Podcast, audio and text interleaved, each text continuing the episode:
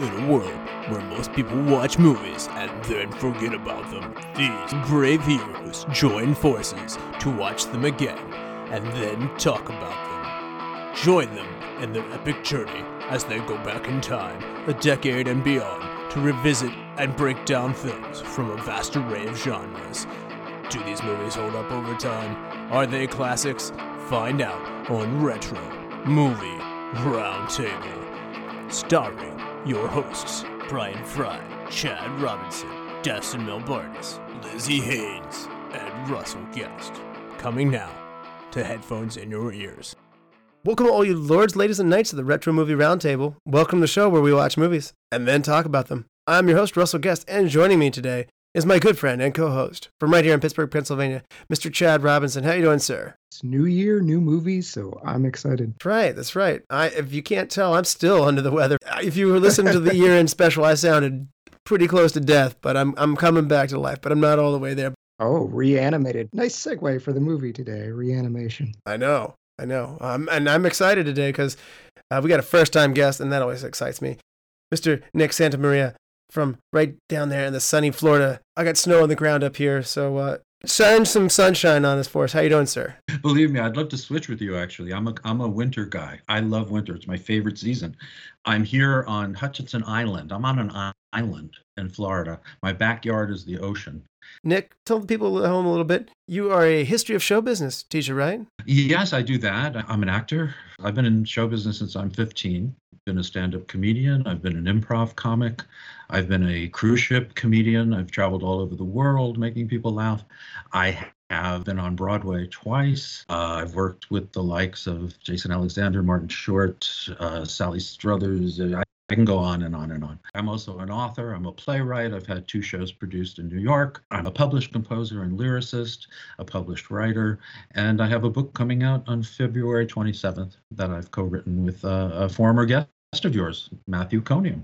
That is an astounding resume, Nick. I mean, that's impressive. I mean, all I have on my resume is 20 years ago I was a Boy Scout Eagle Scout. That's that's it. That's it. That's all I've got to go with here, man. Yeah, but that resume is going to be a little bit longer now because it's and I've worked with the guys at Retro Movie Roundtable. So yeah, that will definitely be That's right. I've That's already awesome. branded it into my brain. I'm intimidated now. Well, you should be.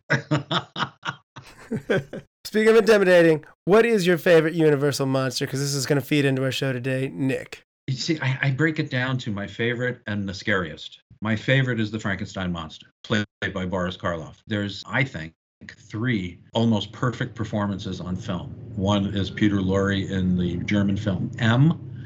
The other one is uh, Charles Laughton as the Hunchback of Notre Dame from 1939.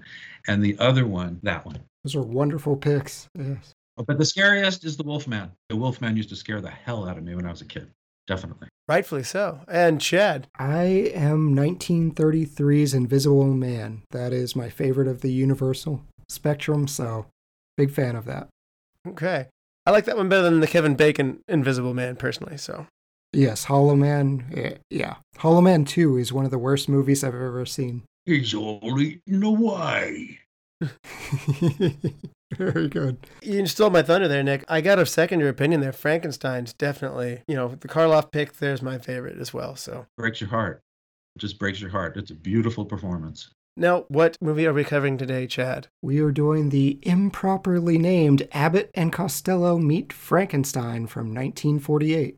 The budget for this movie is $792,000. It grosses $3.2 million in the box office. Box office rankings, I don't have as good a data on this far back, but the number one movie that year is either Hamlet or The Snake Pit, depending on which source that you come across. So IMDb gives this movie a 7.3. The critics of Rotten Tomatoes like it a fair bit more at 89%, and the audience score is just a little bit behind it at 85%.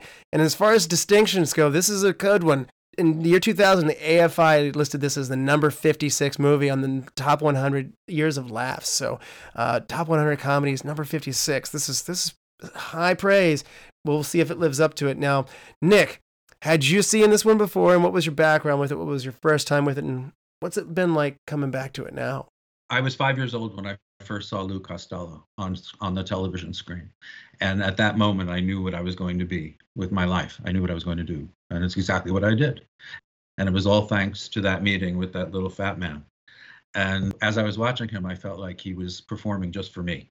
And as I'm watching him and I'm laughing and I'm looking around the room and other people are laughing, I'm thinking that this job is the most noble profession a person can have by making people feel good. And it just went into my mind and it, it's been there ever since and it's still there. So Abbott and Costello were very special to me from a very early age. When this movie came on, and I'll, I'll say I probably saw it when I was probably six, maybe the first time. It the world stopped, and it wasn't just me; it was my two brothers, my two older brothers as well. When this movie came on, the world stopped, and you watched it, and you savored it, and you ate it up like it was the greatest meal. Uh, you're in the middle of Paris eating the greatest meal that that was ever concocted and you know it was more special than the Wizard of Oz, which was only shown once a year and you know, I hate to sound like an old man, but that's what it was. That's what we had. We had it once a year with commercials. So Abbott and Costello Meet Frankenstein was one of the movie events, uh, I'll say, of my entire childhood. That's that's high praise. Wow. As a six-year-old, were you scared? I mean, like the like, had you been introduced to the other monsters at this point? Because six is kind of young to be dealing with the monsters, maybe. Well, you have to understand. I grew up in New York, right? Which which had the mo- the best television ever. You know, just a few, three or four local channels, but they showed movies. So we had the Million Dollar Movie, which showed the movie like 36 times during the week. If you missed any part of our movie, we'll be showing it again in 10 minutes.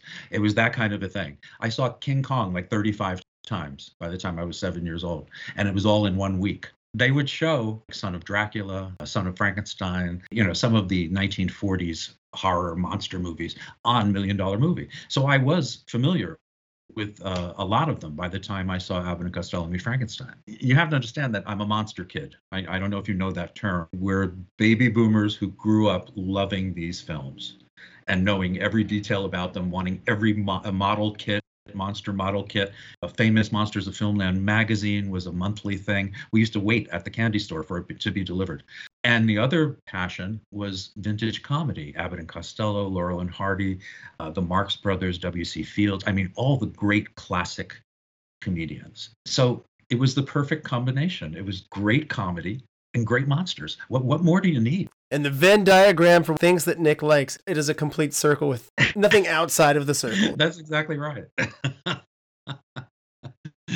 yeah. Chad, how about you? Had you done this one before? I mean, I wish I had as beautiful and as wonderful of an answer as Nick just had, and I could wax poetic about this, but I watched it during the pandemic. That was the first time I had seen it. It was part of a horror movie challenge I was doing for myself. This comes up quite a bit and obviously, I don't put it in the scary horror movies, but it comes up as best horror movies. It is kind of horror adjacent, has a lot of horror icons in it.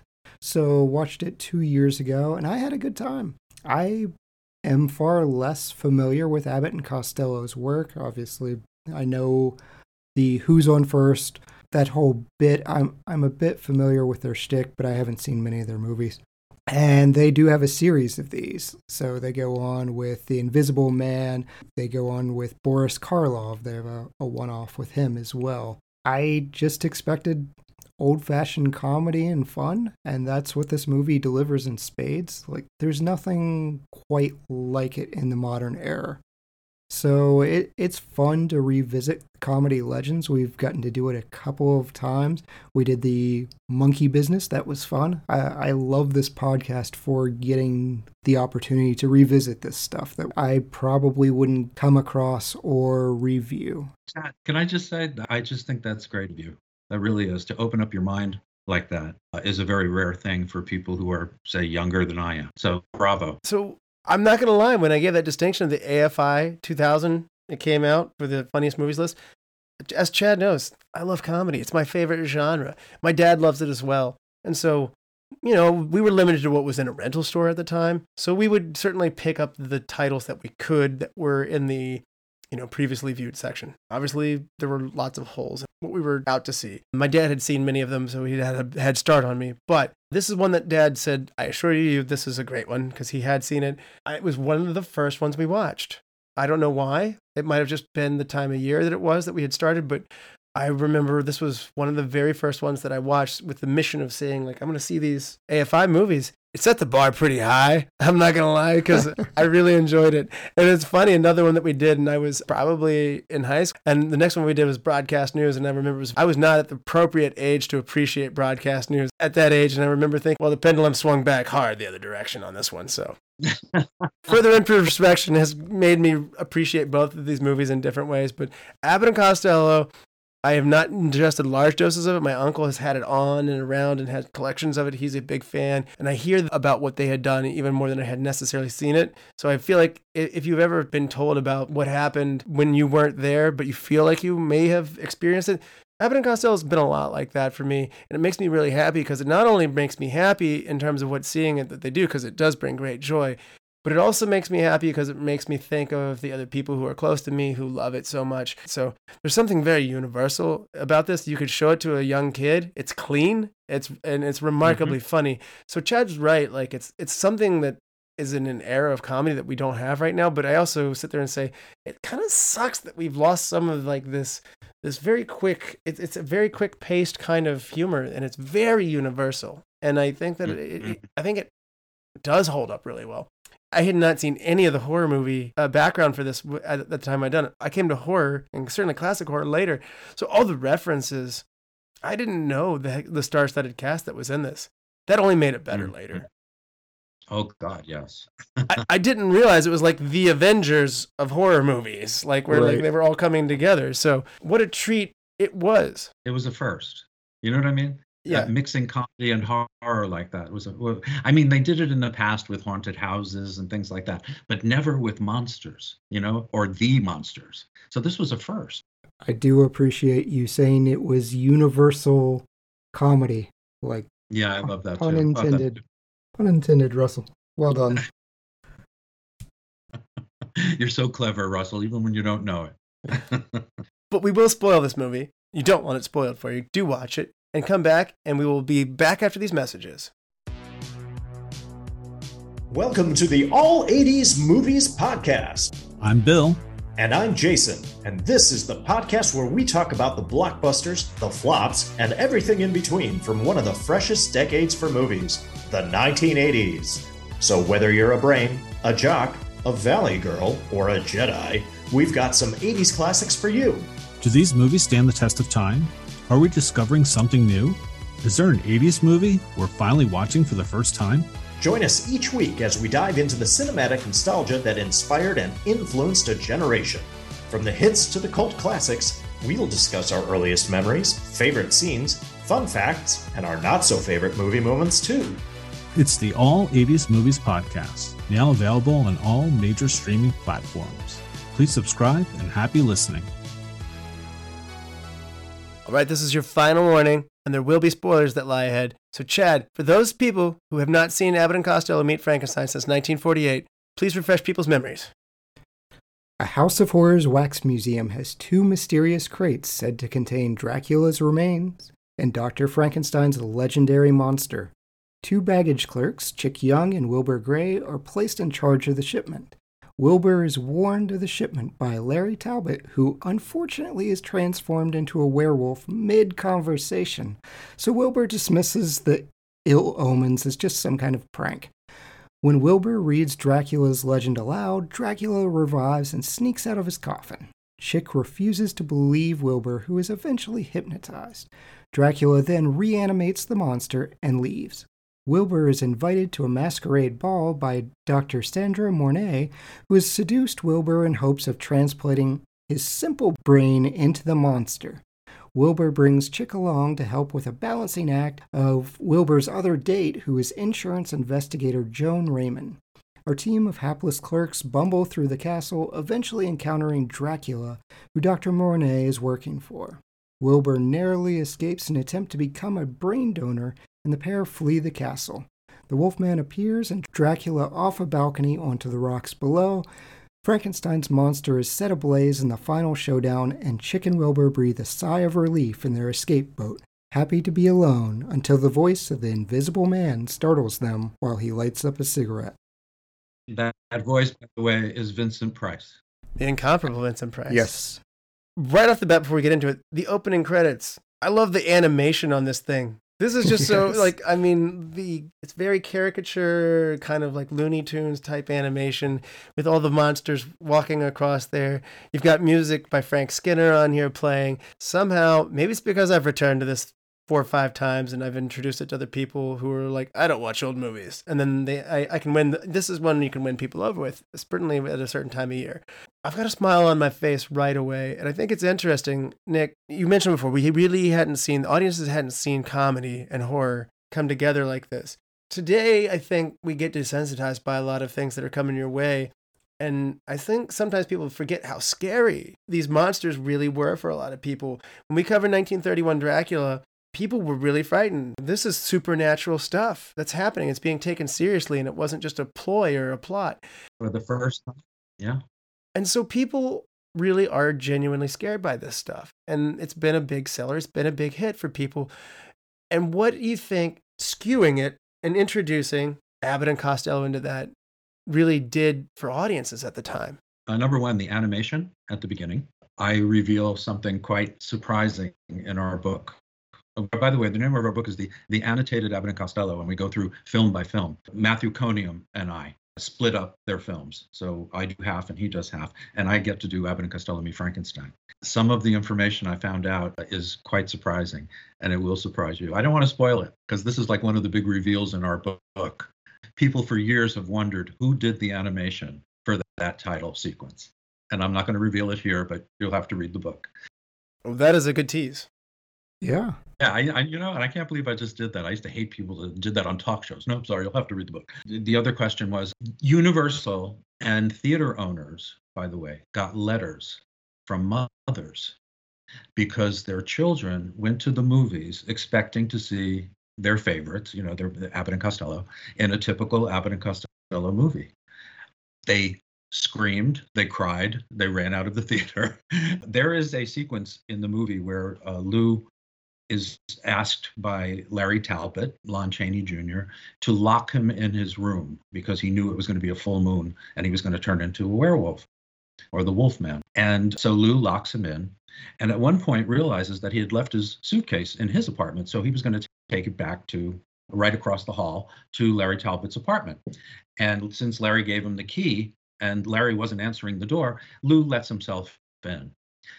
What he doesn't know is that Talbot already has turned into the Wolfman, and Lou is walking into his apartment and is barely missing getting killed at all these like really crucial moments. I know you remember the scene, uh, Russell. And, Oh, yeah. Mhm. uh, and when he leaves, he, he almost goes back again because he takes an orange, remember, from the bowl on the desk.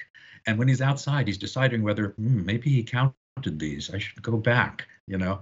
And when I was a kid, I was biting my nails. I was like, no, don't go back, don't go back. so you can imagine, you can imagine these kids, you know, in 1948 who grew up watching these these two wonderful comedians, and all of a sudden they're in deadly peril, eh, and not just deadly peril, but from monsters.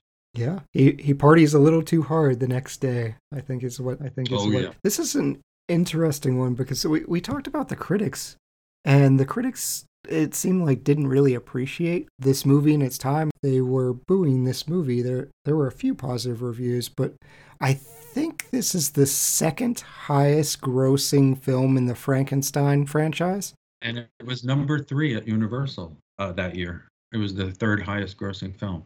You mentioned reviews. I have to disagree with you. The major papers loved this movie. The major papers, Hollywood Reporter, Variety, some of the uh, San Francisco papers, Los Angeles papers. The only snotty review was Bosley Crowther, who was, you know, he was snotty when he was writing Mother's Day cards to his mother. The line from Hollywood Reporter, they said this puts the boo and boogeyman of Broadway. It's like, man, that's that's harsh. And there were a couple others that I, I get. New York World Telegram saying, hey, if you don't have a palate for Abbott and Costello, this film is going to be a painful experience. Which I, I don't know that that's true. I feel like there's enough there. If you're not an Abbott and Costello fan, I haven't seen their their whole filmography, but I feel like this is different. And Nick, you would be the expert, but I, I don't think this is going to fit neatly as an Abbott and Costello film. well, it's an important revival for them because like their careers were maybe starting to faint a little bit. They were past their peak. This movie shot them back up in the spotlight. This gave them the gas to make it to the 50s, to keep doing what they were doing. They made it to number three at box office out of the top 10. And that's amazing, especially for comedians. It's just amazing. You're right. They were they were starting to slip at the box office, despite making really good films. The films they made just before these, this one, they're they're wonderful. Uh, but the audience was getting a little tired of the same, you know, kind of films. And then this was the big, uh, you know, I don't want to say jumping the shark, really, because that's sort of a negative connotation. But my my writing partner Matthew Coniam says he's not a fan of this film, which I find interesting because in our book we went to a lot of film critics, film directors, film historians, a, a lot of people, and we asked them to list their top ten Abbott and Costello movies, and the winner, hands down, was Abbott and Costello Meet Frankenstein. Matthew feels like it was the harbinger of turning them into a children's act much like the Three Stooges became a children's act during the last uh, part of their careers. They became a kiddie act. So they would meet monsters and all that stuff. But I think that's a little bit of a generalization because they made different kinds of films in between these monster films.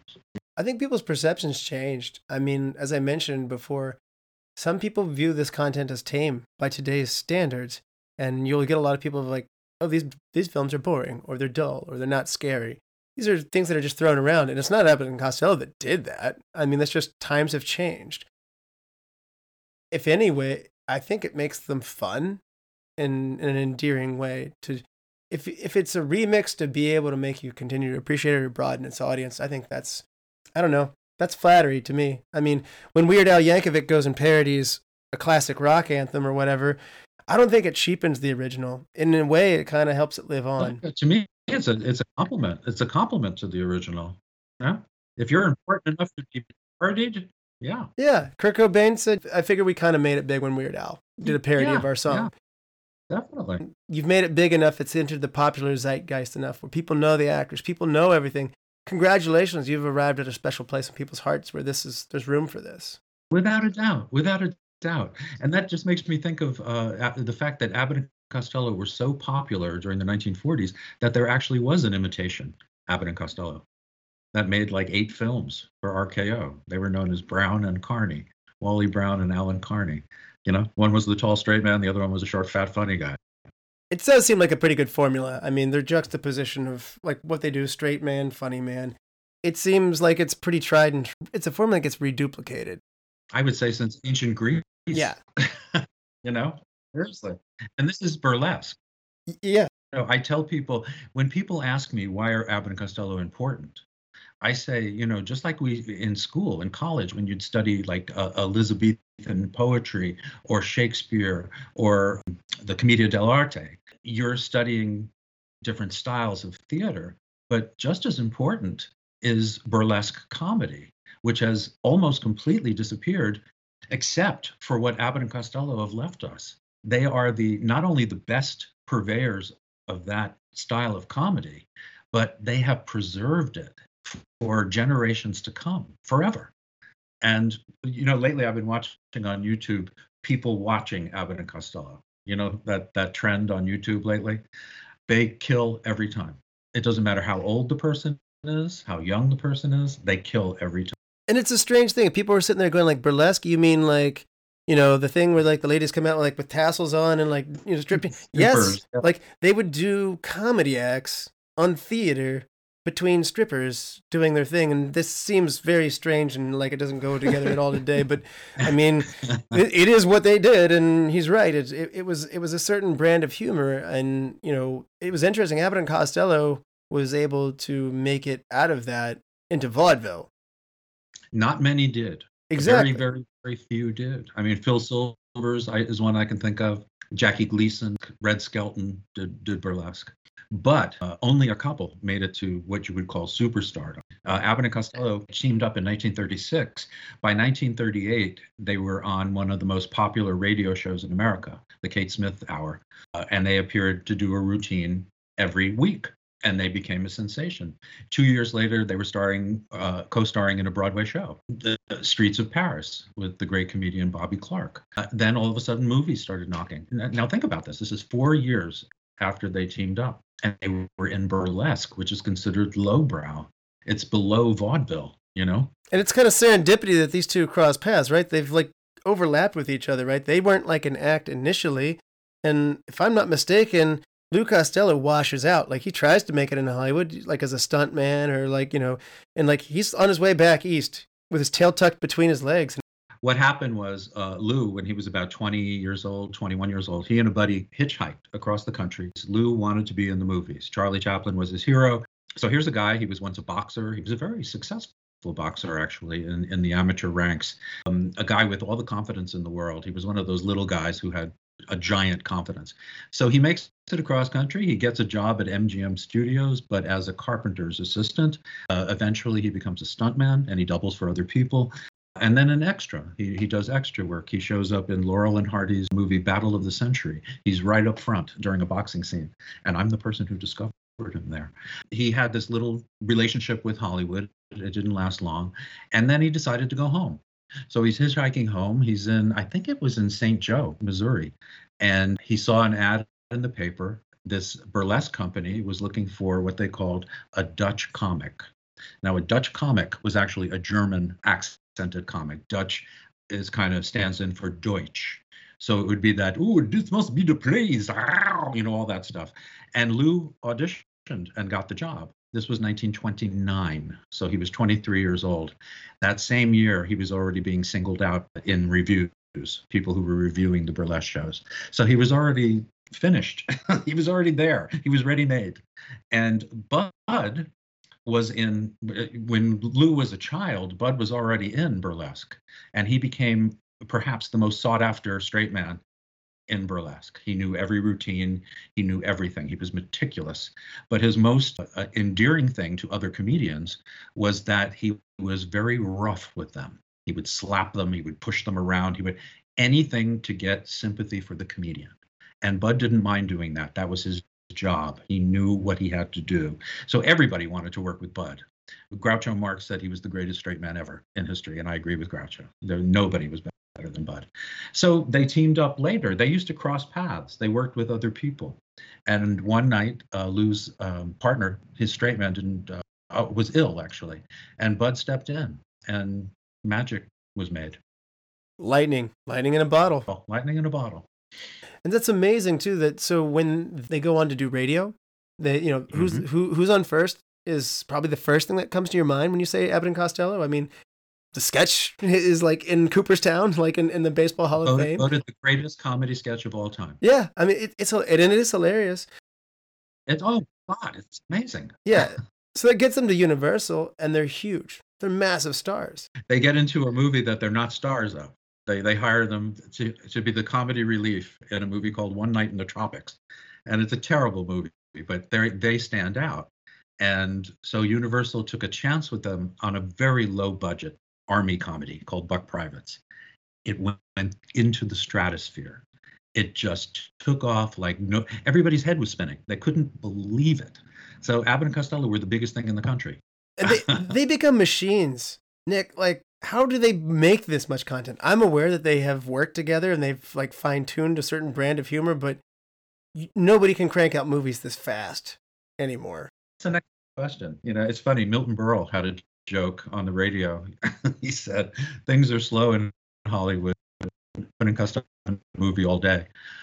So, but it's true. They they were pretty much leading up to their overexposure. And that was part of the problem by the time they got to Alvin and Costello Frankenstein. Not only were they making new movies, they were reissuing their their older movies. Then they were making movies at MGM on the side, and then later on they were making independent movies. So and then you couldn't turn on the TV or the radio without hearing them. So you know, by the time Abbott and Costello Frankenstein came along, they needed that that kind of change. So like when Netflix paid Adam Sandler all that money, it's kind of like that. Yeah. like like kind of like when people are like, "There's another Adam Sandler movie." I don't. I have a lot of them already. it's true, but you know, there's a lot of there's a lot of outside factors uh, that changed them through the years. Some were ego driven. Lou at one point had their salary switched that he got 60% and Bud got 40. I talk about this in the book because I'm on Lou's side on this one. Lou worked 10 times harder than Bud did. I actually read that it was typical the straight man get the 60 and the, the funny guy get the 40. And I, that just seems wrong to me. Like, if you told me, like, David Spade's going to get 60% and Chris Farley's going to get 40%, I'd say you're crazy. But you have to understand that in burlesque in those days, it was more typical to have a good comedian than it was to have a good straight man. So they were the more valuable commodity. It's like when you need to band the drummer, the drummer's the guy who's going to get picked up. You know, like it's, you know, who actually has There the drum set, you know, gets in the band. Yeah. There, there you go. but you know, it's and it's it's interesting because if you go back and look at the call sheets on the movies, Lou works three times harder than Bud. He's on the set three times as much. How many times does Bud go, All right, I'm gonna go find you a job? And he walks off and Lou does routines with other people. Now, Chad, as a fresh perspective, again, somebody who's not as inundated into the Abbott and Costello realm, coming to it, what are some of the things that make you sit there and go like, this is funny? I value the straight man, so I, I would probably be on the opposite side of the argument. I I love the funny people, but I think I tend towards the straight man, that dry sense of humor, the deadpanning reactions. That's just that's kind of my wheelhouse. So I I like that play off of each other, and I like the sarcasm within all of this of and no back talk. I've got just two words to say to you. What's that? Harry back.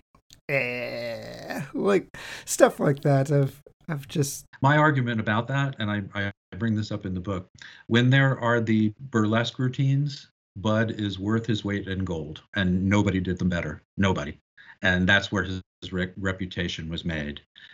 As far as acting, as far as carrying the story, as far as who you sympathize with, and all that other stuff, then it all falls on Lou. And it's a lot more than just playing straight man to a bunch of routines. Bud is funny in a way. Bud, when you watch them work live on the Colgate Comedy Hour, you could see him try to get these jokes out, and the audience doesn't quite know how to take him. He's not naturally funny. He's a great responder. When when he responds to Lou, like you just said, you know, like talk sense or uh, the man's dead, Lou, you know, stuff like that.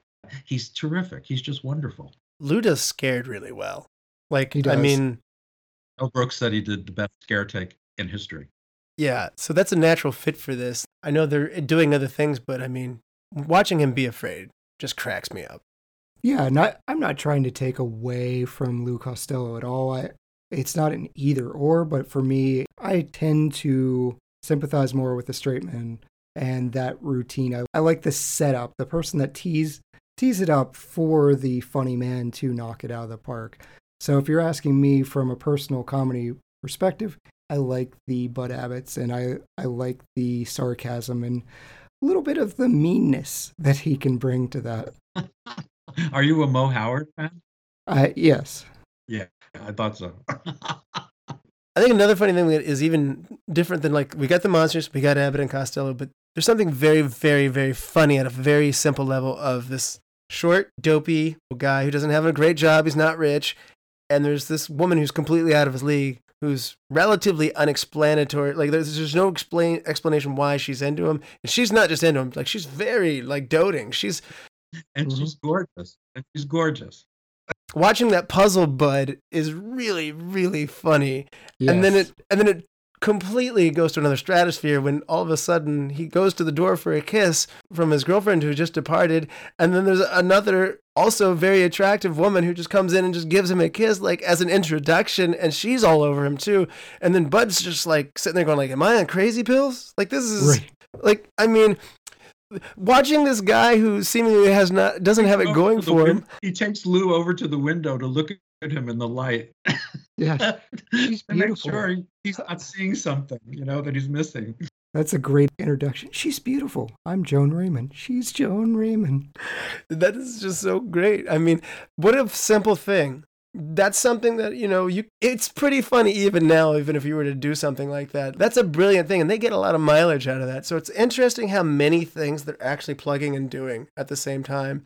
Going on a date with two women at the same time, seemingly unknowingly of each other, is like one of those things where like Fred Flintstone has to go back and forth being in two places at once or what I mean, this is 1948. This is just very creative. Even at a Mhm. very simple level, the number of inputs they have with going into this at a big picture work, well, that's an excellent framework for them to hang their sketches on because they the movie kind of has sketches built into it. Actually, the only sketches they do are the candle bit, Yep. Dracula's coffin, which is based on an old burlesque routine, but they brought it up to date because in the old routine in Hold That Ghost, uh, they did the moving candle bit and it was floating on its own.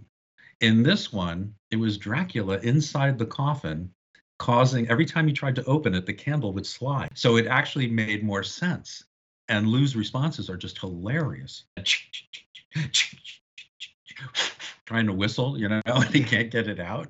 It's hilarious. It's just hilarious. But anyway, the other one I remember is very specific. It's it's actually just a couple of jokes when they go to the island with the two dates and Bud's saying, "Come on, you know, you got to share your dates." And but Lou says, "Wait a minute, what about those girls we went out with last week?" And he goes, "You had the you had the best looking one." And he goes, "Yours had teeth." And he goes, "Yours had teeth too." And Lou says, "Oh, you saw that tooth?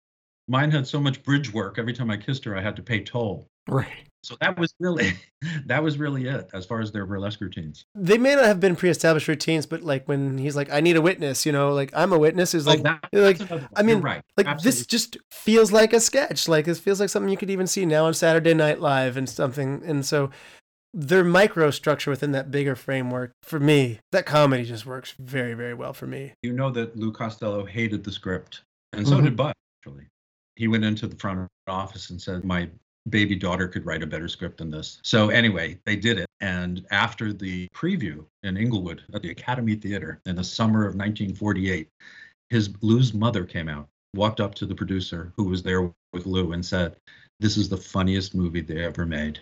And Lou had to kind of swallow it because he he didn't like it till the day he died. It just wasn't his thing. I'll be honest with you, when you have somebody as talented as Abbott and Costello are, I mean, plot somewhat becomes less important for people who can drive the vehicle so well. What the vehicle Yeah. is may matter less. I think brilliant, like Jim Carrey when he was younger, was one of these things where if you plug Mhm. somebody else in his movies, they're not very good. Yeah. Like the script might not be very good, but Jim No. is very funny. The- or, or Steve Martin. I call them star comedies. Yeah. They're star comedies, you know? Yeah. You go see a Chaplin, you know? Yeah. You go see a Steve Martin, you know? Basically, yeah. And Abbott and Costello had that. They had 38 of those, in fact. it's a lot of movies. It's interesting to me, though. We brought back Bela Lugosi. We covered him in the 1931 Dracula episode back in Halloween time, and he hasn't done this for 29 years. And this is only his second time being Dracula. He's such an icon for doing it, but he hasn't really been doing it. And it's funny that he comes to do it here in a whole another atmosphere. And I read that in that one, he was so serious. He was in character all the time and so serious. Mhm. And to see him be on this set was an interesting thing to. What it was it like for these actors, Nick, to just watch them turn their worlds upside down to now this is funny. You're not making a scary movie, you're making a funny movie. Yeah. Right. But you have to understand that Lugosi made movies like this before. He worked with the Ritz brothers in 1939 in a movie called The Gorilla. He worked with W.C. Fields in 1933 in International House. He worked with Joey Brown in Okay. a movie called Broadminded. But this is only the second time he played the Count. And he was 66 years old when he made this film. This was also the last big budget picture he made. Right after this, he went right down the tubes, making Ed Wood movies and all that stuff. So this was the last. This was his last hurrah. And to tell you the truth, I think he just hits it out of the park. Oh, He's incredible. he's delightful because Chad, how would you say his performance changes? Because you've just you've watched both of them the last six months here. How do you feel like Lugosi's approach changes in this atmosphere? He's definitely a lot more tongue in cheek, especially when he gets to dress up as the Lord of the Castle. He's giving these threatening sentences that kind of sound nice, and he just has this sly smile about him. But I did want to touch on his impression of this type of movie because there was a guy, his name was Bobby Barber, and he's employed kind of as like the court jester. He's a fluffer. And he goes through and makes sure everyone has their energy up, practical jokes, deliberately blows takes. Yeah, yeah. So Bela Lugosi is enjoying Bobby Barber until it's done to him. And Barber is going down the stairs as Lugosi's being all solemn, sinister, whatnot in character, and he's being imitated. during every movement. And everyone bursts into laughter, and Bela Lugosi, in just that Hungarian thick accent, we should not be playing while we are working. And he storms off the set. So he couldn't take a joke at his expense, but he thought it was great fun for everybody else. He was very serious about his acting, Chad. Yeah. He was very, very serious about his work. The outtakes survive, and you could see that one. You could watch that one. And you turn around and, like, for a split second, you just see Lugosi lose it. And it's just hilarious. Uh, poor little Bobby Barber. but the outtakes in this movie, there's one in particular where the Frankenstein monster is sitting there. He's kind of dormant. And Lou accidentally sits down on his lap, thinking it's a chair. And he puts his arms down on the arms of the chair and he looks down and he sees that he's got two hands on one, and it's the Frankenstein monster's hand. and Lou is doing all this pantomime, you know, being scared, wondering why he has another hand. And Glenn Strange, as the monster, loses it and he just starts laughing and he turns around and says to the director charlie barton i'm sorry charlie i can't and then it cuts off. But if you want to see the frankenstein monster lose it it's hilarious. It's just hilarious. That that scene is funny. Like he's like pounding the hand of Frankenstein, realizing he doesn't have any sensation. I mean, it's hilarious. slowly processing, very slowly processing. yeah one of the things he does best I, I don't think he doesn't do it in this movie but it's one of the things that he's just brilliant at is that he'll start laughing and the laugh slowly turns into a cry. And by the end he's like hysterically crying. It's just so beautifully done. It's just so seamless. And this scene is kind of like that. He sits down and he just starts jamming you know and without saying a word. And he's got us in on it. He's almost breaking the fourth wall. Chad, would you rather have Boris Karloff do this? Like he didn't want to do it. He felt like it was going to make cheapen his monster. But would you rather have Karloff? Karloff was very nice about this film. He did help promote it. The official excuse is hey, I haven't played the monster in a while. It had been Glenn Strange since 1944. That being said, yes, I want Boris Karloff, and I, I feel like they own that mistake, and they went on and made Abbott and Costello meet Boris Karloff. He's such a horror icon. He does so many fun things. He shows up in oddball movies, and I love Boris Karloff, good, bad, or otherwise, for the movie. They started off with Bela Lugosi not even considering him until Lugosi's manager met with Universal and said, he is Dracula. You owe this to Lugosi. So I really would have loved having both of them, rivalries and all, because they didn't necessarily get along. I want both of them on screen with uh, Lon Chaney Jr. Uh, it's been told for years, uh, but the truth has been found out. That Lugosi was meant to play the part a lot sooner than we thought.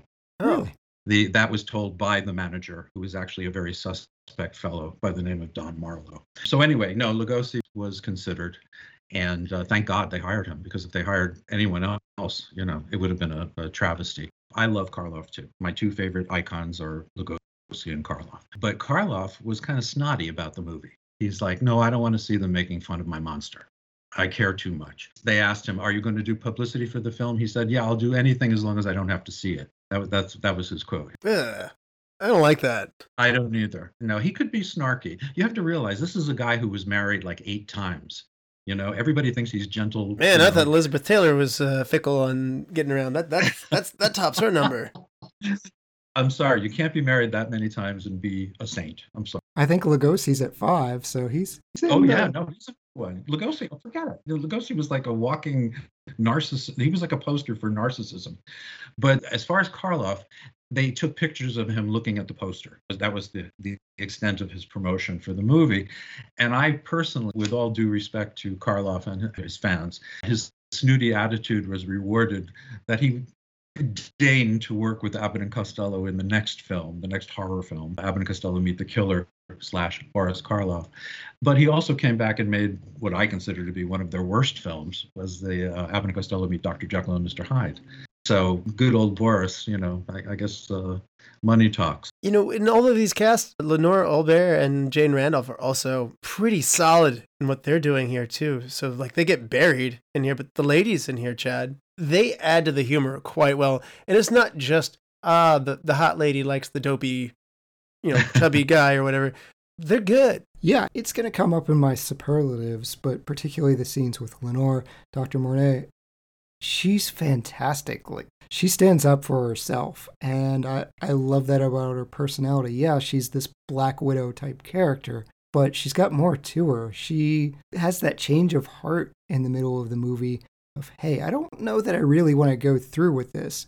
And has to be turned into a vampire to go through with an evil plan. She actually warms up to old Wilbur. Yeah. How could you not? He's so lovable. Did you notice during the scene where she gets bitten that Dracula shows up in the mirror? I did. I'm very frustrated by that. That will come up too. Oh, I didn't catch that. That's a good call out there, Nick. There's also she uh, her reaction to the bite is one of the sexiest things. I mean, it, it's almost like she has an orgasm. She does look like she yeah, she Mhm. looks like she enjoys it. Yep. the 66 year old man. Oh, yeah. The other things are we know that you could only kill the wolfman with a silver bullet or a silver tipped cane or, you know, whatever. Otherwise, he was immortal. You couldn't kill Dracula that way. You would have to put a stake through his heart or cut off his head or whatever it was. And then the monster, he's, you'd have to dissect him. So all three monsters could have come back for a sequel. Well, isn't that what you want in a horror movie? I mean, you're not Well- supposed to actually kill them. I mean, Dracula had been straight up staked in his previous appearance, so we're we're throwing continuity out with the Universal movies. out the window. Yeah, definitely. Well, what I always got was what's the backstory? Why is Larry Talbot, who, as far as I know, did he meet Dracula? No, he had a showdown with the monster, famously on the dam for uh, Wolfman versus Frankenstein. Yeah. Do you know the story about the broken ankle? Yes, that scene in and of itself, it's like, man, you can't do that today. Where Glenn Strange, he picks up Aubert and tries to throw her out the window, and she's on a wire, and she bounces back or was in the process of falling, and he goes to catch her and breaks his ankle. I do love that Lon Chaney Jr., who had played. He's actually played all of these. He's played the monster, he's played Dracula. So he puts on the makeup and he steps in and he takes over the scene and he plays the monster in this movie. He doesn't get credited, I don't think, but Oh, But- it was a favor. he's in there. Think about this. This movie was a first also in the sense that the, the monsters were not made up by the great makeup guy who created all these things, Jack Pierce. Pierce had been fired because he used old fashioned methods of creating magic, actually. But in this case, Bud Westmore took over the makeup department and he developed very fast ways of doing the makeup. A lot of a lot of mask work, a lot of rubber work and stuff like that. they look good. Yeah, oh no, they look great. Kind of makes sense. You know, Jack Pierce took forever to Right. finish. It only took an hour for Strange and Chaney to be able to get into their makeup, which is amazing Chaney? considering what's done. Yeah, Chaney Wow. is as well. And so Gl- Glenn Strange says this was the most enjoyable movie he'd worked on because of the new makeup. I'm with you. I old ways are best when you take your time, but for an actor being in that chair, I, who was it? It was Jim Carrey for The Grinch had to undergo like some form of torture training to be able to tolerate the Grinch makeup, which is just insane. Hey, but I was the original genie in uh, uh, uh, Aladdin, a musical spectacular for Disney. First attempt at the makeup was about four hours and 20 minutes in the chair. And then they had to ta- take it off. it was horrible. But they eventually got it down to about an hour, you know, and I'd have to come in before everyone else. And, you know, it was something. So I got an idea of what these poor guys had to go through and why some of them were not so happy about working with Jack Pierce. Right. And that was done in a day where Blueface was not politically incorrect. So, The Blue Man Group is still going strong. yeah, Yeah, that's right. right. The Smurfs may rise up and take a stance against this, though, at some point. So, Um, At this point in history, I would doubt anything. That's Um, Smurfing unlikely, Russell. Charles Barton, director here, sounds like he has a lot to corral. Hearing the stories of having Bobby go around hitting people with seltzer water and pies and stuff like that, Abbott and Costello themselves sound hard to corral, if you Mhm. will. Uh, Charles Barton makes this all come together so well. He's taking both worlds and he's bridging them and he's bringing it all together so well. It, it, it makes it look easy, but when you really think about all the players involved and the cultures that were never before overlapping here, I got to give him some real credit here. Abbott and Costello's names are up there. He was a pro at working with them. It looks like he's worked with them a lot. So he was adept at doing this, but he was able to make this transformation with them to going to that next level. So it's it's really cool to watch them him as well collectively make this big pivot in their career and make it all work so beautifully. He started as a, a, a, an actor, assistant directed for a while, ended up at Universal making, you know, mostly second features, you know, B movies and stuff like that. But he was their favorite director. He and Lou became very, very close friends. He made no bones about how difficult they could be.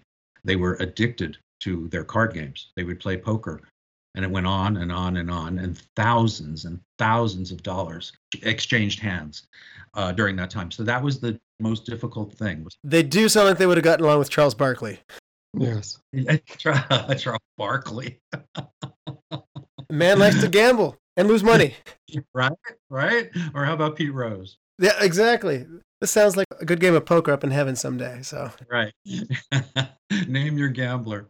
Oh no, a rose by any other name would smell so peat. I did see that. Really, it's sad that you know I don't want to go down this road. This is well after this movie, but the IRS really wipes out Bud Abbott later, and um, and Lou, guess, and Lou is Lou as well. Yeah. Well, I guess it's kind of a Billy Joel sort of situation where the guys watching their books for them took their money, didn't report their taxes in there, went off to Mexico, and I hate this story. Like I don't want to take, I don't want to bring the buzz down, but ah, they they were they they they they, they were exploited, and the IRS came back and they took their big homes and their all the you know, use them as an example. They used them uh, as an example. They got hung out to dry. These guys, these guys during World War II practically killed themselves selling war bonds. They sold $80 million worth of war bonds. Do you know what that means now? That's in the billions now. You know what I mean? These guys, Lou's health was practically destroyed during those tours. That dude had epilepsy, right? Well, Bud had epilepsy. Oh, Lou yeah, sorry. Yes. yeah, yeah, yeah, right. Had a heart. So uh, they were not well men, and they really put out for the government. They really did. And how did they get repaid? well, we haven't talked about it. Like, th- what makes me sad about that is they're really nice dudes. They're family men. Like, you know, it's not like a, oh, this happened to someone, you know, somebody like, you know, Wesley Snipes didn't think he had to pay his taxes or something like that. Like, it, it, it's it's not it's not quite like that. And the story just makes me pretty sad in general. So, oh, oh like, they, they deserve better at the end of their run. Back to Charles Barton here. Chad, does it all work for you? Does it feel like it's all put together well? The pacing and all these things that they have to go through. I think it works very, very well. I think it's a credit to him that he got two actors that weren't into what he was doing and it doesn't show up on screen. So they are professionals for their craft. I'm going to give them that. But there's still a, a sense that you get from some movies of, hey, we don't really want to be here. We're going to phone it in a little. Sean Connery and Diamonds Are Forever, man. yeah, yeah, there's none of that here. I don't sense any of that. There's still the joy and silliness of their comedy. And you even get very serious people, like we've talked about with Lugosi, who's smiling a little bit. And he seems to be enjoying this different take of this classic character that he's a, he only gets to play twice in his life. Lon Chaney Jr. is just such a professional. Like I, I expect that from him. But everything else, I will give credit to the director of putting together a movie where none of the backstage drama ever shines through. It's my understanding, but Abbott and Costello were sometimes deemed as unprofessional by other directors because of their low structure and their card playing and you know just they're playing gags on each other you know like it sounds like a writer's room from 30 rock or something like that like i mean it just sounds like it sounds wild, it sounds fun to be on, and it sounds like it wasn't very serious. Well, that that stuff's okay. It's it's more of the when they leave the set or they wouldn't show up. That's the stuff that bothers me and disappoints me to hear of, hey, your lead actors aren't on set. They didn't show up today. Like uh, that makes me a little sad. You have to understand something about Lenore Aubert. I know that we we we all agree that her performance is wonderful. Uh, she's a beautiful woman, talented. Uh, she came to Hollywood at the request of uh, Samuel Goldwyn, and uh, that was for the movie They Got Me Covered with Bob Hope, and she was going to play a same same kind of femme fatale, you know. Apparently, Samuel Goldwyn wanted a little more from her. Well, let's bring up the Me Too movement at this point. Oh, Mm, She refused. Good. That's why you never hear from her again. That part's not good, but man, this whole middle like we've been having a joyride, and then now the IRS, and now now I'm getting handsy, and yeah, I like her so much more for that though. That's that's great. I, I'm sad it killed her career, but that's awesome of her to just say, you know what? No. She had character. She had integrity. uh, Yeah. And if you watch the outtakes with her and Lou, they have a really special relationship. If you look closely, she is loving him, and Oh. he is flirting with her like crazy. The two of them are just having the time of their lives, which is another Abbott and Costello movie. the other thing I was going to say is, and the thing we're forgetting, and probably the most important thing about this film, is, is the fact that the monsters, except for one short joke near the beginning, the monsters are played completely straight. Yeah. This is why I think this is a better movie than, say, Young Frankenstein, where everybody's winking at the camera and everybody's funny. Oh, don't hurt me, don't hurt me. I like that movie too. No, I know Hot- you. I, know- I know you do. Everybody, does. everybody loves that movie, but me. I, I, I find it very ham-fisted, and I predicted every joke. You've got a friend in me. You've I'm here for you. This movie works because the monsters are played straight, and the comedians have a firm foundation to work on. Ow, Mel Brooks is very near and dear to my heart. I, I, wow, No, that's I worked. I worked for Mel for five years in the producers. oh okay, yeah. I, I know Mel. I love Young Frankenstein, but I mean, I don't think you get Young Frankenstein without this though. No. Well, I, I'm not so sure about that, but I will say that they are two completely different kinds of comedies. You have one that's kind of, you know, like I say, everybody's winking at the camera, everybody's in on it, everybody's funny, you know, and, and it's a spoof. Abbott and Costello Meet Frankenstein is not a spoof.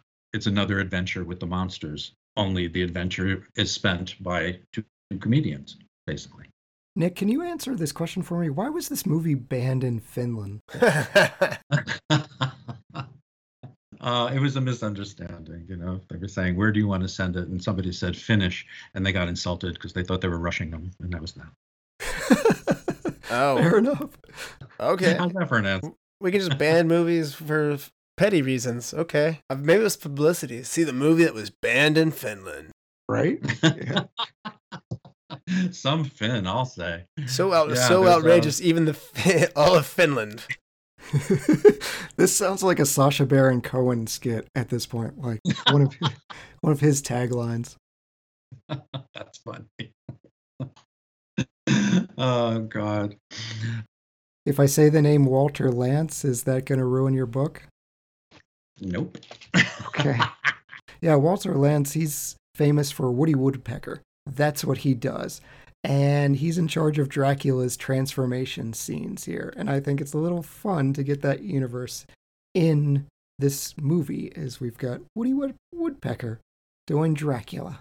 I'll be honest with you. This movie makes it more palatable to have the bat like, on a string, like than the 1931 bat Dracula. Because 1931 Dracula, when we watched it, I was kind of like, don't don't do that with a bat. Don't. Oh, they show love that, prop, man. That's like their thing. I was Yes. like, don't do that. No. But now, on this atmosphere, like, this is a great time for Rubber Bat. Sure, cartoon transformation. I'm having fun with this. that uh that bat prop I I almost feel like it's uh it's their mascot for these universal movies it just it shows up and it gets no better and I love it I I love how cheesy In in the 17 years since the original I was going to say, this is a long they time. didn't improve it. That's what I'm saying. Bela looks a lot older in this movie than he does in the 1931 version. And, but, He's but it's okay. Citizen. He's a senior citizen I know. at this point. but they they did get that sweet bat in, in the eyes of Dr. Mornay. I think that was a cool effect That Love. did look good. I love that. I love that whole scene with her and Lou on the bench. So round, so firm, so fully packed. That's a cigarette ad reference, apparently, right? I was from Lucky Strike. Lucky Yeah. Strike. Lucky Strike means fine tobacco. That's one of those references that didn't age well. It, uh, Chad, do you think there's anything that's not holding up here as we're talking about this now? Because, like, like I said, that's one of those things that people might not connect with as well. Is there anything that's getting lost for people now? I think some of the bat transformation animation doesn't hold up as well just because we've got this this world of CGI and well done CGI. I'm not talking about terrible 90s early 2000s where where that suffers a little bit, but uh, things like the Invisible Man, the cigarette bit, that still holds up. I I think for the most part, I the Tesla coil type lightning looks a little bit cheesy when they're they're going through Really? the whole surgery prep. Yeah, I, I found it a bit distracting to be honest, but You're tough. You're tough. it's a 1948 movie. It, it gets a pass on quite a bit of this. I think it's funny that like there's a cartoon animation for the bat transforming into Dracula, but Lon Chaney Jr.'s That still Wolfman's- looks great. still looks good. So yeah, that's still like, great. It's That's like- still impressive. That's still an impressive effect. it, it almost had this funny feeling of like, well, we spent all the money on the Wolfman, so that's Right. what you get for Dracula. Oh, I like the bat. I love the bat transformation. To me, that's that's part of the fun. Lon Jr. was not a very stable fellow, and drank and all that stuff. And he, he was having trouble with his marriage at the time, and he took over forty sleeping pills.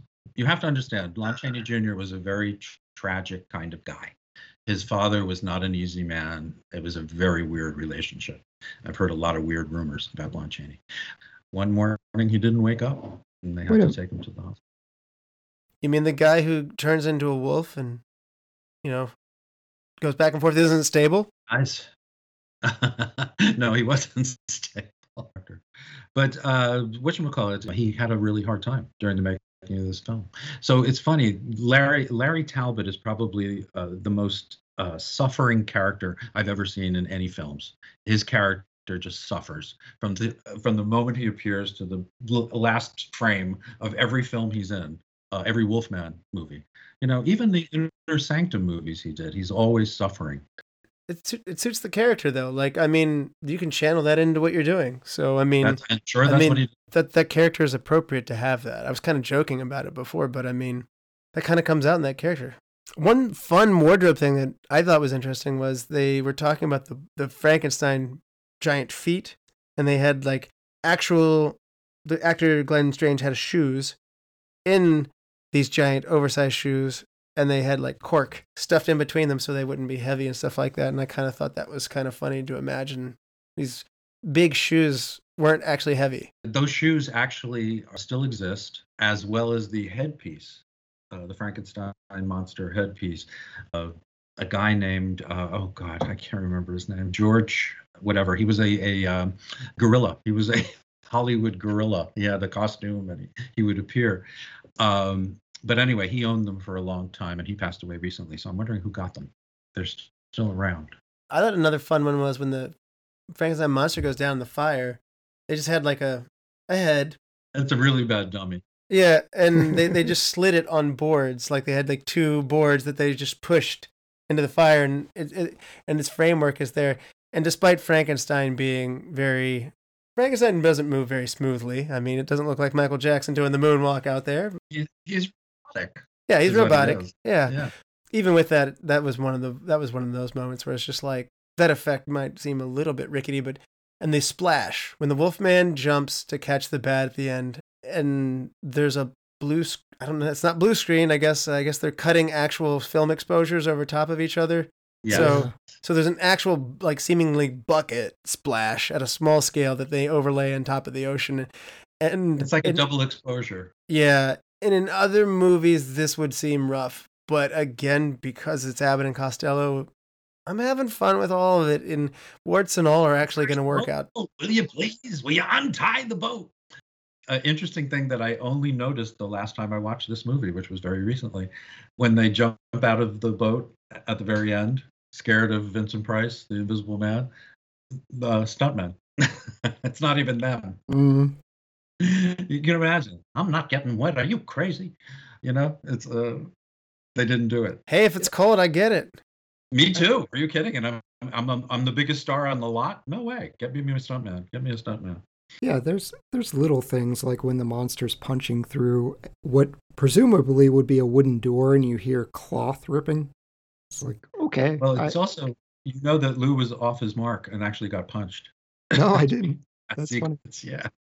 Now, I haven't done these other follow up movies, of which there are many. As you mentioned, it's Abbott and Costello Meet the Killer, Abbott and Costello Meet the Invisible Man, Abbott and Costello Meet Dr. Jekyll, Mr. Hyde. They followed up on this soundly, but I actually am a little bit sad there's not a one upsmanship of just Abbott and Costello Meet Frankenstein 2. I like these players coming in, and I just found myself sitting there going like, wouldn't it be great if the mummy and the invisible man and all these people also came in here there's this movie is pretty tight i don't really want to mess with this movie but if there's anything that sequels today do, you have to do everything that you did before, but then one up it and go bigger in order to make it all come together. And I thought, what would there are other monsters? You know, the Invisible Man makes a small clip there at the end, but I was starting to sit there and think, maybe it's just my Mel Brooks mind starting to kick into gear of uh, all the other opportunities that this presented that they couldn't fully take advantage of. And I haven't seen these other movies yet, so maybe maybe I get my fill if I continue down these paths.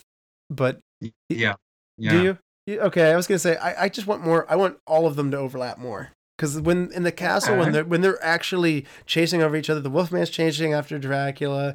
Uh, Costello's tied on a gurney, and he's like being wheeled all over the place, and like you know, like it's so funny, and there's just mayhem. I love this. Chad, Chad, and I talked about this when we covered Clue. Like, I like lots of stuff happening at the same time, and it, it builds to a crescendo. It's like the movie has built to this, and it's a big payoff. And I think that this movie does finish out really well because of that. And I only found myself wanting more. So like of like like give me more of that. This movie delivers on every level on every level. Now, some people complain that old comedies have, you know, you got to put up uh, with a plot about young lovers or there's got to be you know this love song in the middle of you know this great comedy everything stops so they can sing a song. You know that's that's uh, old comedies are notorious for that kind of thing. In this movie i dare you i dare you to find something that's not perfect in this movie. I mean other than the niggling things about the animation and stuff they couldn't help. But you know what i'm saying? It's just a near I, I always call it a near perfect film. It's a near perfect film you are right to say it because I thought when we covered Marx Brothers content before, Matthew would not be happy with me in saying this, but there are times when, like Night at the Opera and other movies, where it's just like I am majorly pulled out of it. When that stuff happens, it's like I'm not talking when Chico plays piano. I can watch that happen all day long. But I mean, I mean, there's just times when they move at a very high pace and then it pulls you out of it. And this movie is well paced, and I'm going to credit that. Like the joke density is right, even by modern standards for me. Lou is funny, but then the situations are also funny so that it doesn't have to over rely on only just Lou mm-hmm. being funny. Like I said, the situations are funny. Like hot women liking this guy is funny. I love when Bud says when Bud says, I don't know, somehow I don't get it. And she she looks at him and says, and somehow you never will. What does he have that I don't have? A brain. It's like, it, like the double meaning of that is so good. The first time you watch it, you're just like, he's not that smart. But then later on, I think I'll just mention our, our soundtrack and score. It's Frank Skinner who does Son of Frankenstein and The Wolfman. So he is back for this. We're kind of bringing in that universal monsters world into this giant crossover. So that's cool. Yeah, Frank Skinner's score number one is very ahead of its time, in a sense. It also was used in every following Abbott and Costello Meet Monster movie, so it lived on way beyond this this movie. So it's kind of a theme song then going forward. In a way, it's the Avengers theme. Without further ado, Nick, why don't you help us with some superlatives here? You got it, pal. All right. Yep. MVP I think I know where this is going for you, but MVP of this of this production. I would have to split this one up. I'm sorry, but Bud and Lou get MVP. They split it, and uh, yeah, so they get they get MVP. Oh, I figured you were going to go all all in for Lou. No, no, I think this one uh, it could have been a Lou Costello movie with Bud in support, and Bud's character could have been played by anybody. Seriously, they made a bunch of movies like that. This one isn't one of them. They are both equal equally important in this one. All right, Chad. I went with Bela Lugosi. Whoa. He brings some prestige to this movie of, hey, we got Dracula back. This is a big deal. Come and see it. And it, it'd be such a shame if the only time Bela filled the Dracula role was that 1931 movie. So I'm so glad he got a second chance at it. All right.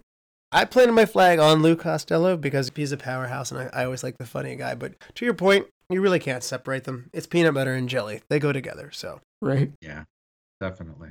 best supporting actor, perhaps tougher in this one, Nick. This is where I go to Lugosi.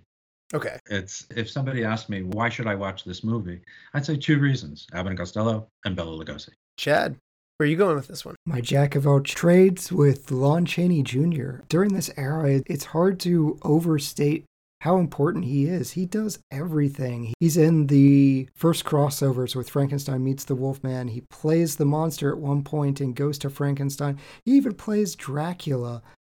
The man's a legend, and I love that he just stepped in and played the monster in this movie when he needed to. But Larry Talbot is just such a fascinating character, and the Wolfman I, love that entire franchise. I think the practical effects just they hold up to this day. It's wonderful. So Lon Chaney Jr. Great choice. My best supporting is also going to go Bela Lugosi. I'm, I'm mirroring Nick so far, but to me, I really enjoy seeing him have fun here. It, it's a character that he took so serious before, and he had done it in the stage play before he had even done it in the movie format. And it's really fun to see him loosen up and have fun with it. It reminds me a lot of when a, somebody does something serious, goes on Saturday Night Live, and then does their character. They are the person that they're playing, then they they go they they tilt the two degrees into a world of fantasy that's really funny, and it's it, it's nice not to be like Boris Karloff, where you're like where you're too serious. There's something that's very endearing to the actor for doing that, even though, as you pointed out, I don't know how endearing of a person Bela might have been anyway. I think he's uh he's quite a character, but it's nice to be able to see you cut loose and that is so serious, but then make fun of yourself. So it's just great. Hidden gem, Nick. I'm going to spotlight somebody that doesn't fit into, you know, uh, best supporting, but I'm going to give him, I'm going to point him out anyway. Frank Fenton as Mr. McDougal. Hmm. Frank Fenton was a uh, uh, an actor. He was long associated with the Pasadena Playhouse. He had great credentials. He was a writer. He wrote several films. His work as Mr. McDougal in this movie, he is one of Abbott and Costello's best, very best foils. And he also sets up one of the best jokes in the movie when he's yelling at Lou, and Lou says, oh, "You can't tell me what to do. I'm a union man, and I only work 16 hours a day." And he says, "A union man only works eight hours a day." He says, "I belong to two unions." it's always one of the biggest laughs in the movie when I see it in a live theater. Speaking of which, one more thing, please let me get this off my head. When I was a, a comedian on the cruise ships, the crews, actually the ones working like on the bottom level, were always usually from Korea. And one cruise, I brought along a videotape of Abbott and Costello meets Frankenstein, meet Frankenstein, and I asked the people in charge if I could take over the movie theater that one night at midnight, after midnight, and they said yes, you can. So I invited all of the Korean staff who does who did not speak a word of English, and after the movie, they swarmed me. They were so happy and they laughed through the entire film. They didn't understand what they were saying. It didn't matter. It didn't matter. The movie works. It doesn't matter what race you are, how old you are. It, it's just, it was such a beautiful thing. I write about it in the book. You'll see. Anyway, I had to get that out. And That's, wonderful. Uh, Chad, hidden gem. In a literal and figurative sense, it's absolutely Vincent Price. Another horror legend, so it's just so great to hear his voice. Yep. Yep. He so belonged. You know, he so belonged there. My hidden gem's the opening animation. It is just really great. I wanted it running during the post credits too. You're going back to your, your Pink Panther days. Yeah. This was this was Pink Panther for you too, or you're like, that animation. The animation. It's true, but I mean, I certainly think in this era, that is not a time we're having fun in the credits, in the pre-title credits and stuff like that. And they did. They made it good. I mean, I like the I like that visual style a lot personally. Did Yeah. you see the colorized version, by the way? No, no. movie buffs. There's like bit takes all over the world right now. But uh, th- somebody actually did a top-notch colorizing job on the opening credits, and it is absolutely gorgeous. So go on YouTube, Abbott and Costello color. Okay. Yeah. Now that's not the whole movie, is it? No, Okay. I think this movie belongs in black and white. So yeah. oh no, definitely. But I'm telling you, when I was a kid, I don't know about you guys, Chad. I know you're a monster fan, but when I was a kid, one of my dreams was to see these movies in color. I wanted to see what color Frankenstein's monster was. I wanted to see the color of you know, Wolfman's fur. You know, it's like, and just as a novelty, you know, not that you should get rid of the black and white. That's preferable, you know, watching those.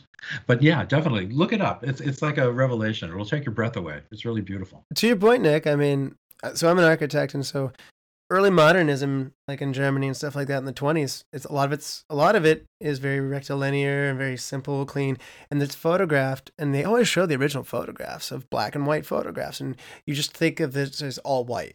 All of it's always all white. But in reality, there's a lot of splashes of intense color and things like that that just don't show up at all. No. Um, a lot of these painters and stuff like that were rubbing elbows with these architects at the time. So whether it be Kandinsky or Klee or all of these really, you know, Schlemmer and things like that, Feininger, like their houses are really lively spaces. So it's funny, like today people will sit there and go like, ah, oh, stuff is a bunch of boring white cubes. It's not. It's not. And it's funny they like today we, our books do a huge disservice by not showing you some of those photos of those things like they, they, they always value this is what it looked like at the time this is the image that set the world on fire or this is like like Right. what you said. But sometimes when you see something like that in person and i don't mean seeing a remake i don't mean like seeing like ford coppola's dracula. Don't do that. I, I mean Mm, um i think there's something to be said for for how cool it, it can be. So i get what you're saying. That's a tangent. Yeah. Yeah, it's just to me, it's like I've seen these movies maybe eight thousand times. I think Abbott and Costello Meet Frankenstein may be the movie I've seen most of all in my life. wow. Oh no, to me, it's like there's The Godfather, Godfather 2, and Abbott and Costello Meet Frankenstein. Those are my three favorite films. Um, I've seen them so many times that any uh, derivation, any any anything that's a little different is welcome. You know, and it may seem I may get kicked out of the you know motion picture society, but I really don't care because it's like this is something. It's a novelty, and why not? Well, th- this one could be hard for you then. If you have to recast somebody and put somebody else in their place, who would it be? Now, normally, I go ahead and say with a movie of this vintage, we break the rule and you don't have to put somebody in the era, but I, you, you'll probably will, will be able to do so. Who would you replace and who are you putting in their place? I don't think there's a question. I don't think there's a question. If, I would want to see what Karloff would do with it if he if he were given the monster.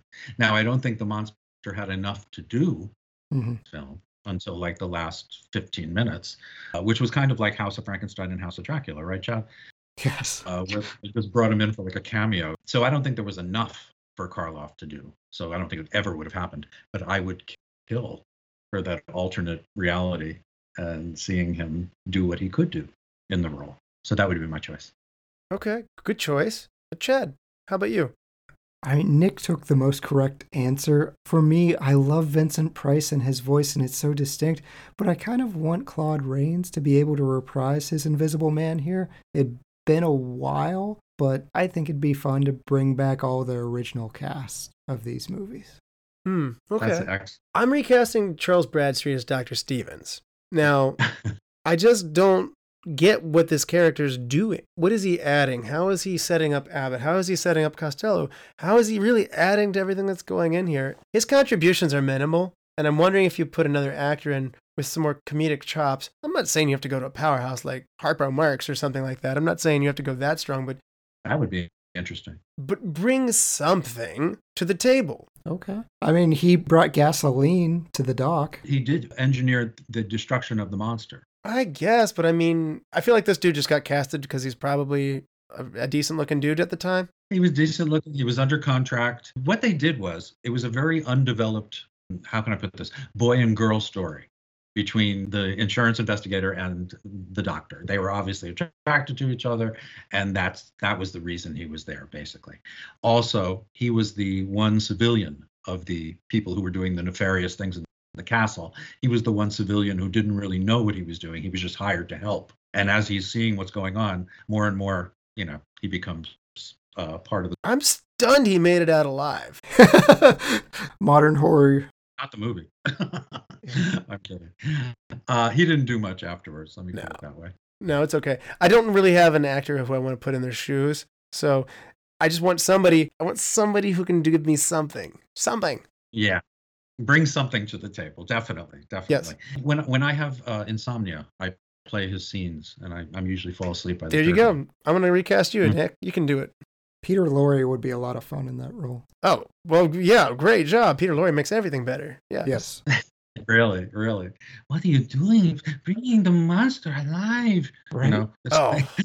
Man, that's perfect. Thanks. Thank you. You completed my superlative. Now I feel like this is great. So, best shot, Nick. Uh, First, I'm going to give you a very short bio of the uh, director of photography, Charles Van Enger, who shot uh, his best work dur- during the silent days for Ernst Lubitsch, and then decided, like William Beaudine, who was unjustly uh, called William One Shot Beaudine, he went to England in the 1930s and he lost all momentum in the States. So when he came back, uh, he was placed at Universal. He signed at Universal. He did mostly B minus movies, programmers, whatever.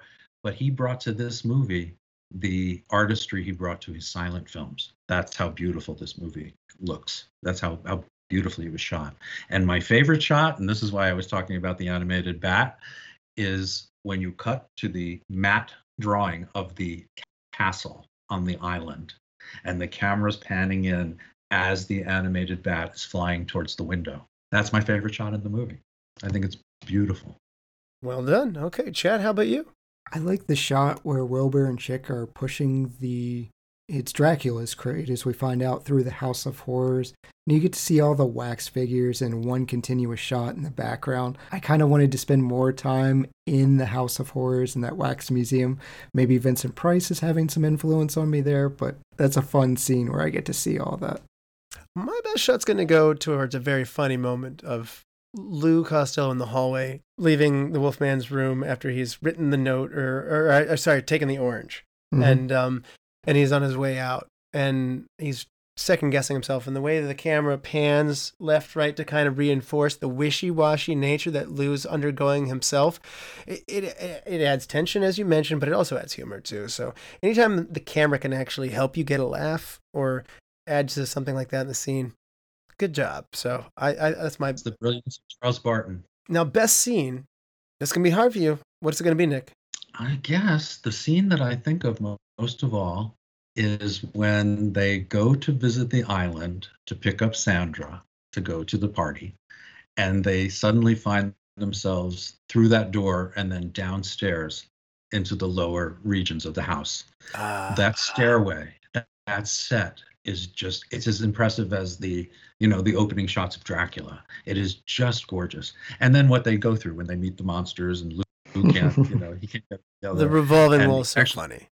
they right the revolving door that Mel Brooks uh, re-explored for his movie. Also, he calls Abbott Abbott at one point. He gets Yeah. so worked up. you remember that, Chad? Yeah. you know, I tell you, Abbott, it's I'm not, you know, he gets all worked up. But I think that's my favorite scene is they're exploring the lower levels of the castle. That is a peak example of what another thing that I said was like I didn't mention this. Another big picture thing. Costello is the, the only one who sees the scary stuff through most of the movie and towards the very end. That's funny too. Like Lou doesn't believe him because he just happens to walk out at the wrong time constantly. Bud never sees it. You know- Bud never. Sees it. Yeah, yeah. So that's that's always funny, and that it, it comes to a head in that scene. Like you know, he's almost walking the one path you can walk to not see it, and he and he happens to be on that scene. Yeah. I was first introduced to that concept is with Scooby Doo. That's a very classic Scooby Doo, which is clearly influenced By by their routines. Yeah. So it's like, okay. Anyways, my best scene, it's the scene in front of the mirror with Dr. Mornay and Dracula. There's going to be a criticism at the end because it was almost great. She's standing up to him, and it's this beautiful scene, and there's this confrontation, and there's just a tension in the air. And they wisely keep Dracula out of the frame for almost all of it. But then when he goes in to bite her, they blow the scene because there's a reflection, and this had been established since 1931. No reflection for Dracula, so a little bit of minus points, but otherwise, I think that's just such a wonderfully acted scene. Mine's got to be the chase scene between all three monsters being loose in the castle at the end. I, I I showed my cards beforehand, but all the layering that you've done up to this point is all coming together. It's the grand finale of your fireworks show, and One, one of the great chases of all time. Yeah, absolutely. So I, I really enjoyed both of yours as well, and I uh I, I got to give at least a runners up to when Jane comes to meet Wilbur for the first time after Sandra leaves. It just Yeah. I mean I'm laughing hard in that scene. That's a good scene. You're. You're right. Best wardrobe or makeup moment. This is a great movie for wardrobe and makeup. I have to go with. Um, I I- I love the look of Dracula in his smoking jacket, his Lord of the Manor outfit with Nice. his pale white makeup and the red lips. You know what I mean? It's like they, he's he's definitely Dracula, but he's not dressed as Dracula. his head is Dracula. If this were a- an old Universal, it would be the head of Dracula. That would be the name of it. But yeah, I love that costume. I love it. Chad, how about you? Best wardrobe or makeup moment. I love the Hugh Hefner Dra- Dracula. Yeah, uh, Lon Chaney's Wolfman. It's just so timeless. They nailed it every single time. So the Wolfman makeup. I'm going to pick the Wolfman makeup as well because of the transition scenes that they did that were just so good. And, you know, Yeah. they could tell that they had to stop the camera, apply some more makeup, start it again, stop the camera, and then some editor has to come back in and do all that. So, yeah, didn't have computers to do it for you. So it's a really, um, really great work there. So they all look good. I mean, and, and the worst wardrobe or makeup moment is Bud's weird tie. I hate those ties that just go off to the bottom and they look like somebody took scissors and cut off the bottom of your tie. The flat bottom tie. I, I, there's something unsettling about it. I do like his black shirt with the white tie look. Yeah, yeah, for sure. Yeah, for That sure. I like. Lenora Aubert, she looks quite good in her all white getup as well with her with her raven hair. Oh, yeah. So I mean, All right. um, Her white vampire outfit. yes. All right. Change one thing. If you could, if you have to, you have to do it. If you have to change one thing, Nick, what is it going to be? Easy. You remember I said that the reason this movie works so well is the fact that the monsters are played completely serious against the comedy. The a joke in McDougal's House of Horrors where the monster gets scared of Lou and Dracula comes over and says, "Don't be afraid. He won't hurt you." Right? That's the joke. Uh, the monster's afraid of Lou. Okay, funny joke. Doesn't belong. It doesn't belong. It, it- right away, it's it's in Mel Brooks territory there, you know, which is a, a whole other thing. So right away, thank God, it really didn't hurt establishing the monsters as being serious and a serious threat. You know, it was just a throwaway joke. I just kind of wish they threw it away. Chad, change one thing. Nick hit it earlier, but I, I kind of feel like the monster was neglected in this film. Didn't have a lot to do. So I want more scenarios with Wilbur. I think it could have been funnier in that respect. I just I wanted Glenn Strange to have more interesting things to do than throw Lenore out the window or attempt to. Yeah. Uh, Would you rather them done the comedic throw an obvious dummy, like where you know it's a dummy? Like, like, like, like, like a, yes, but not in the blow up doll nightmare on Elm Street style, like that ruins the last shot. So yes. okay. All right. Surprisingly, I'm not going to come after Dr. Stevens on this. I already, I already laid into him a little bit. So, um, a little bit. yeah, I know, I know. Um, I'm going to say add a scene of Lenora Albert and Costello on a date, or just some more moments of them. Her pining Mhm. over him or luring him in at that point when you don't know what her angle is is very funny. And I think you could hit this. I think you can hit this note maybe another time and still mine some serious gold out of there. It could just be a coffee or a, you know like a let me grab you a soda drink and we'll go stand here next to each other because their interchanging reactions are very funny. And when we get to see them again, she's under a trance and she's not really herself anymore. So I think another round of that would be funny. And it could be as small as like adding in like what they did with the Invisible Man, but I just think getting the mummy in there somewhere Uh, would be Okay. Would be nice they- too. that- the Mummy. They, They- they, their last movie for Universal was The Mummy, and it's actually one of their better ones. I'll tell you the two you should look out for. One is The Invisible Man is a great movie. It's a great comedy, and the other one is Meet the Mummy. Uh, you know, there's faults. The mummy costume is ridiculous. Uh, you can almost see the zipper, you know, behind it. But the movie itself is very funny. Their their last really funny funny movie. And they met the creature, the Black Lagoon, on the Colgate Comedy Hour, the live television show they did. Okay. So they had that one encounter with the creature. It's very exciting to watch, actually. You're in good grounds when I start saying, give me more of the thing that I already had. So, I mean, you know, if you can't tell, I'm tipping my cards for a good rating in a little bit. So, I mean, it's, you know, these are good change one things to have happen to you. Best quote, Nick. I'd have to go with the with the most famous joke in the movie is uh, when they're changing into their costumes for the costume party, and uh, Bud has a wolf uh, mask, and Lon Chaney pushes it down and says, "Don't wear that. You know, you have to understand that uh, every night when the moon is full, I turn into a wolf." And Lou says, "You and 20 million other guys." That's like the joke of the movie. Whenever you mention the movie, that's the joke that comes up. Chad, how about you, man? Best quote. When Dracula's pretending to be this lord of the castle, and he goes, You young people, making the most of life while it lasts. And he just says it with this this grin. I love it. I like it when he also did the uh oh my costume. yes. Oh my costume perhaps. yeah. I just got so much fun over, you know, these two ladies going back and forth over Wilbur. It's just so funny.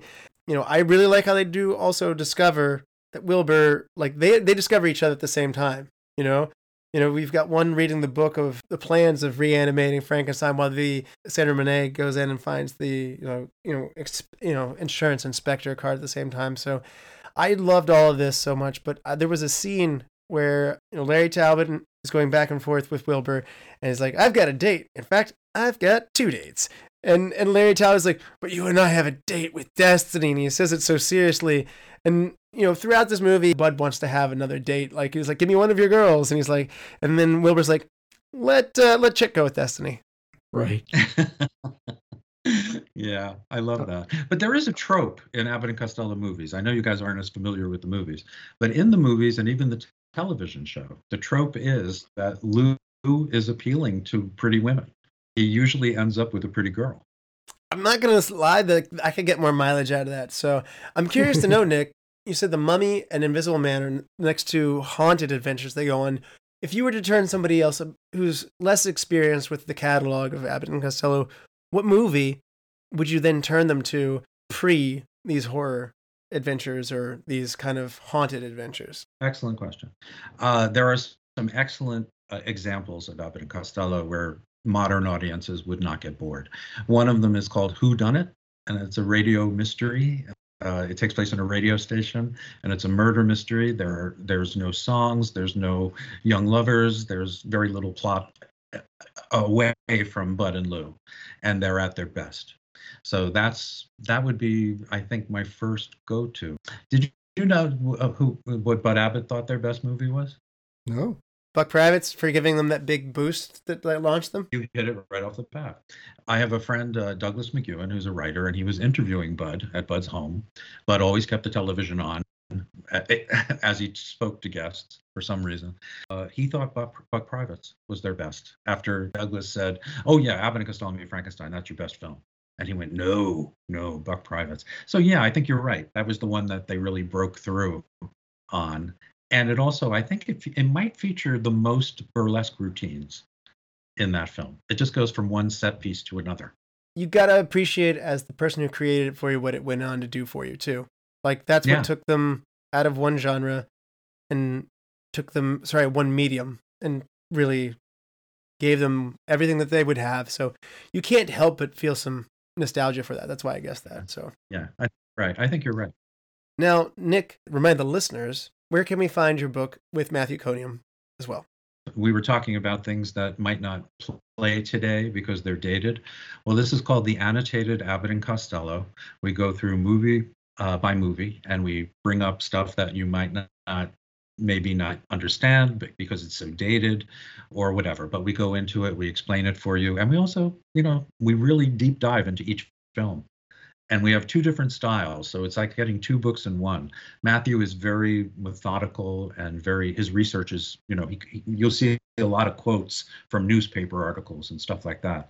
With me i come from a performing uh, angle so a lot of it is opinions you're going to hear a lot of things that i notice i'm also very good after 50 years of being in the business i'm also very good at looking at them and knowing what they're thinking at times.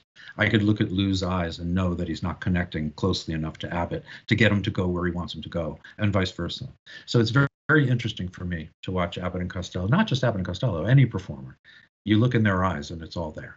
So Yeah. So Nick and Matthew, these guys take their funny business very seriously. So February 27th. yes, so if you or you know someone who knows someone who is an Abbott and Costello enthusiast, this sounds like one you're going to want to read. And speaking of the 80s, John Landis wrote the uh, foreword.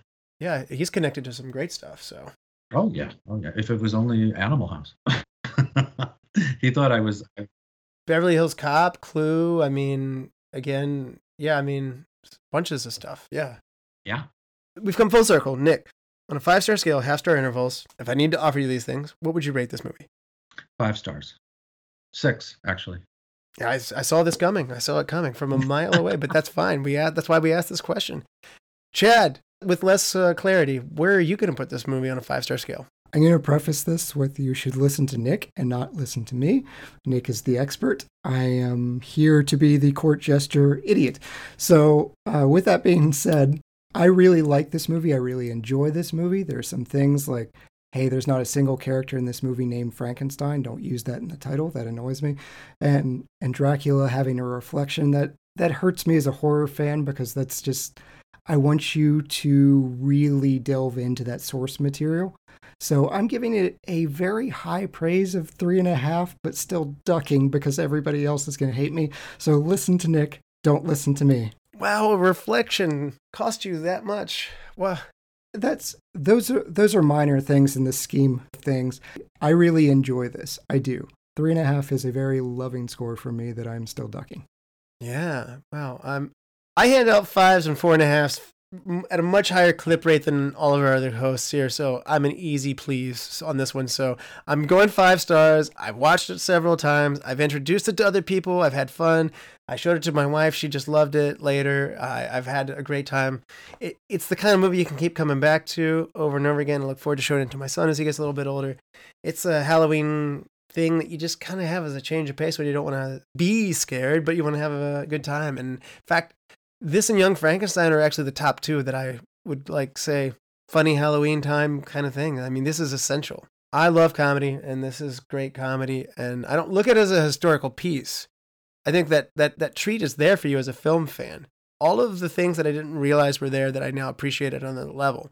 All of those actors from the Universal Monsters world and the history that that brings those people under one roof. It is the Avengers of the Universal Monsters. Like it, it Mhm. brings them all together. So there's an enormous value in that alone. So if I drop this at 56, it's in my top 100 comedies easily. And so, you know, that's that's five star territory for me. Wow, that's great. I'm There was some things I wish we could have quoted you in the book. It's not too late. It's not out yet. Call your publisher. presses, stop the presses. you guys, this was we had a great time. Thank you. Chad, will you help me pick a movie for next time before we head out? I would love to ruin somebody else's pick. well, it's winter time and it's basketball season. We're going to do three basketball movies. I'm ready. All right. Option one, He Got Game from 1998. A basketball player's father must try to convince him to go to college so he can get a shorter sentence on his jail time. Coach Carter from 2005. Controversy surrounds a high school basketball coach, Ken Carter, as he benches the entire team for breaking their academic contract with him. And option three, Love and Basketball from 2000. Monica and Quincy love to play basketball together through many family life challenges from childhood to adulthood. I've heard very good things about Coach Carter. I've been intrigued. It's been a movie on my list for a long time, so let's just cross that one off the list. I want to do Coach Carter. It's a feel good time, so get ready to feel feel warm and fuzzy.